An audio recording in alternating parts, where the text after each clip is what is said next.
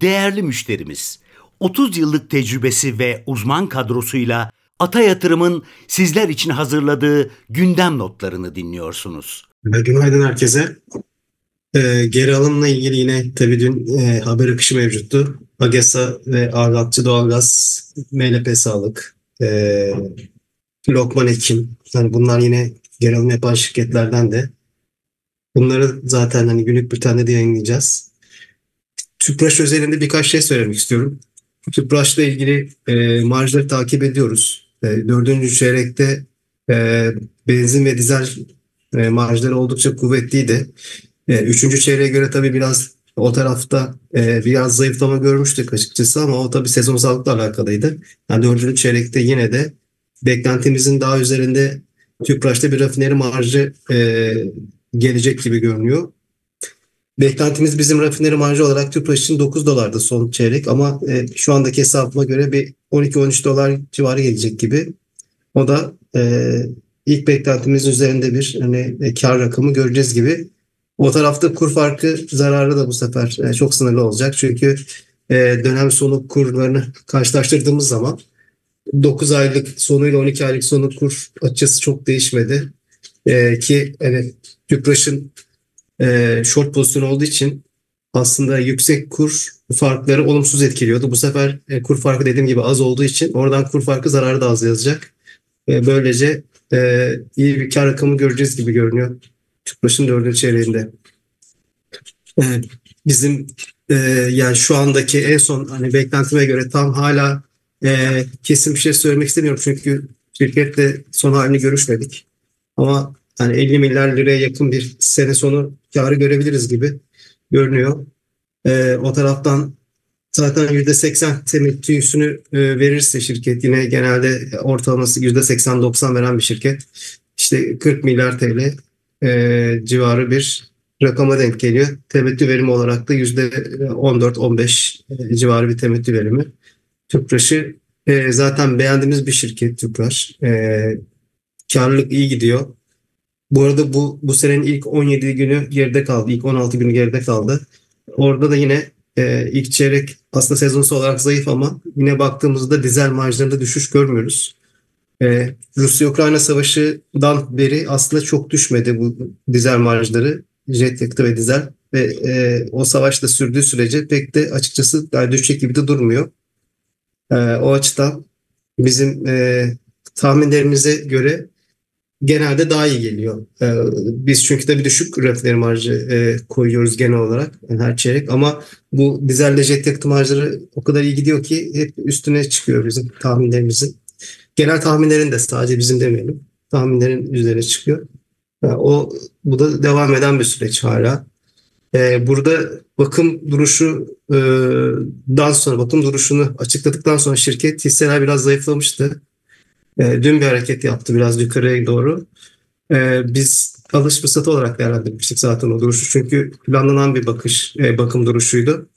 E, o da e, Mart ayında başlayacak ve 3 yani ay sürecek. Onu açıkladılar. Böylece ne olacak? E, üçüncü çeyrekte bir ay gibi şey, pardon ilk çeyrekte bir ay etkilemiş olacak. Tüpraş'ın e, finansalları. ikinci çeyrekte de iki ay.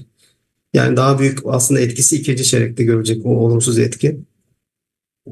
Ee, bunun da şirket zaten e, etkisini açıklamıştı. 200 milyon dolara yakın bir e, negatif fabrik etkisi olacağını söylemişti. E, daha önce 2019'da da bir duruş yapmıştı. Bu 5 senede olan bir duruş zaten büyük bir duruş.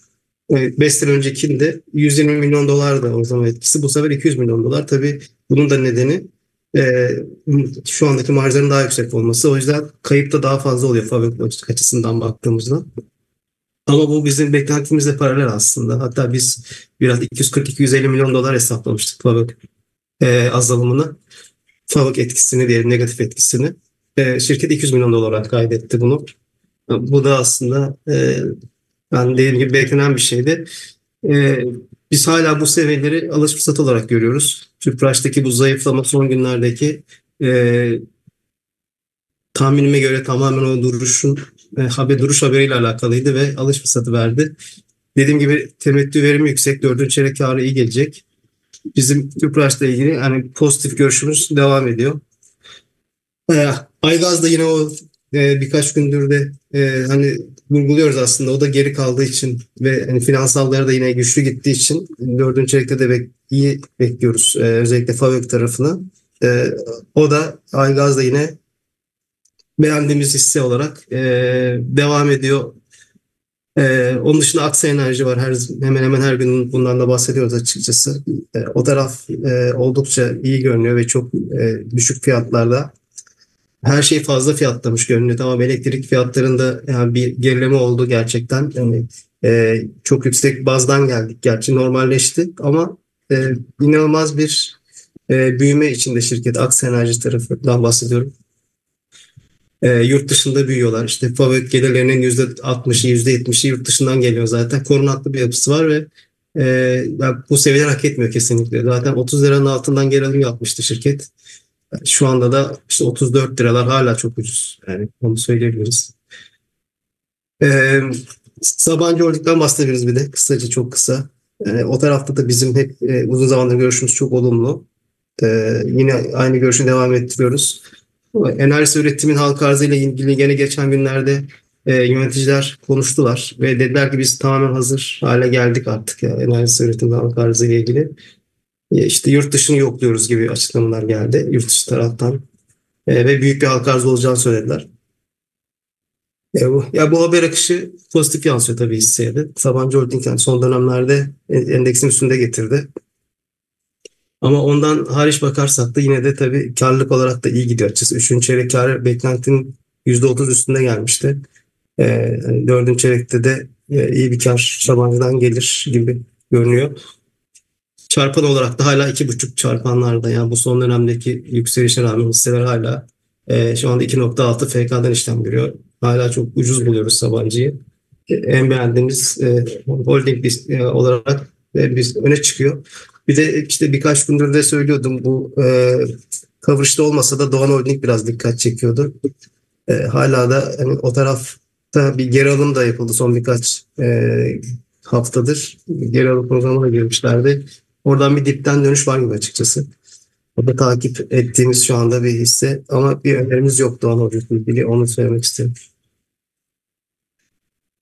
Benim de söyleyeceklerim bu kadar. Teşekkür ederim. Bu kayıtta yer alan yatırım, bilgi, yorum ve tavsiyeleri yatırım danışmanlığı kapsamında değildir. Sağlıklı ve bol kazançlı günler dileriz.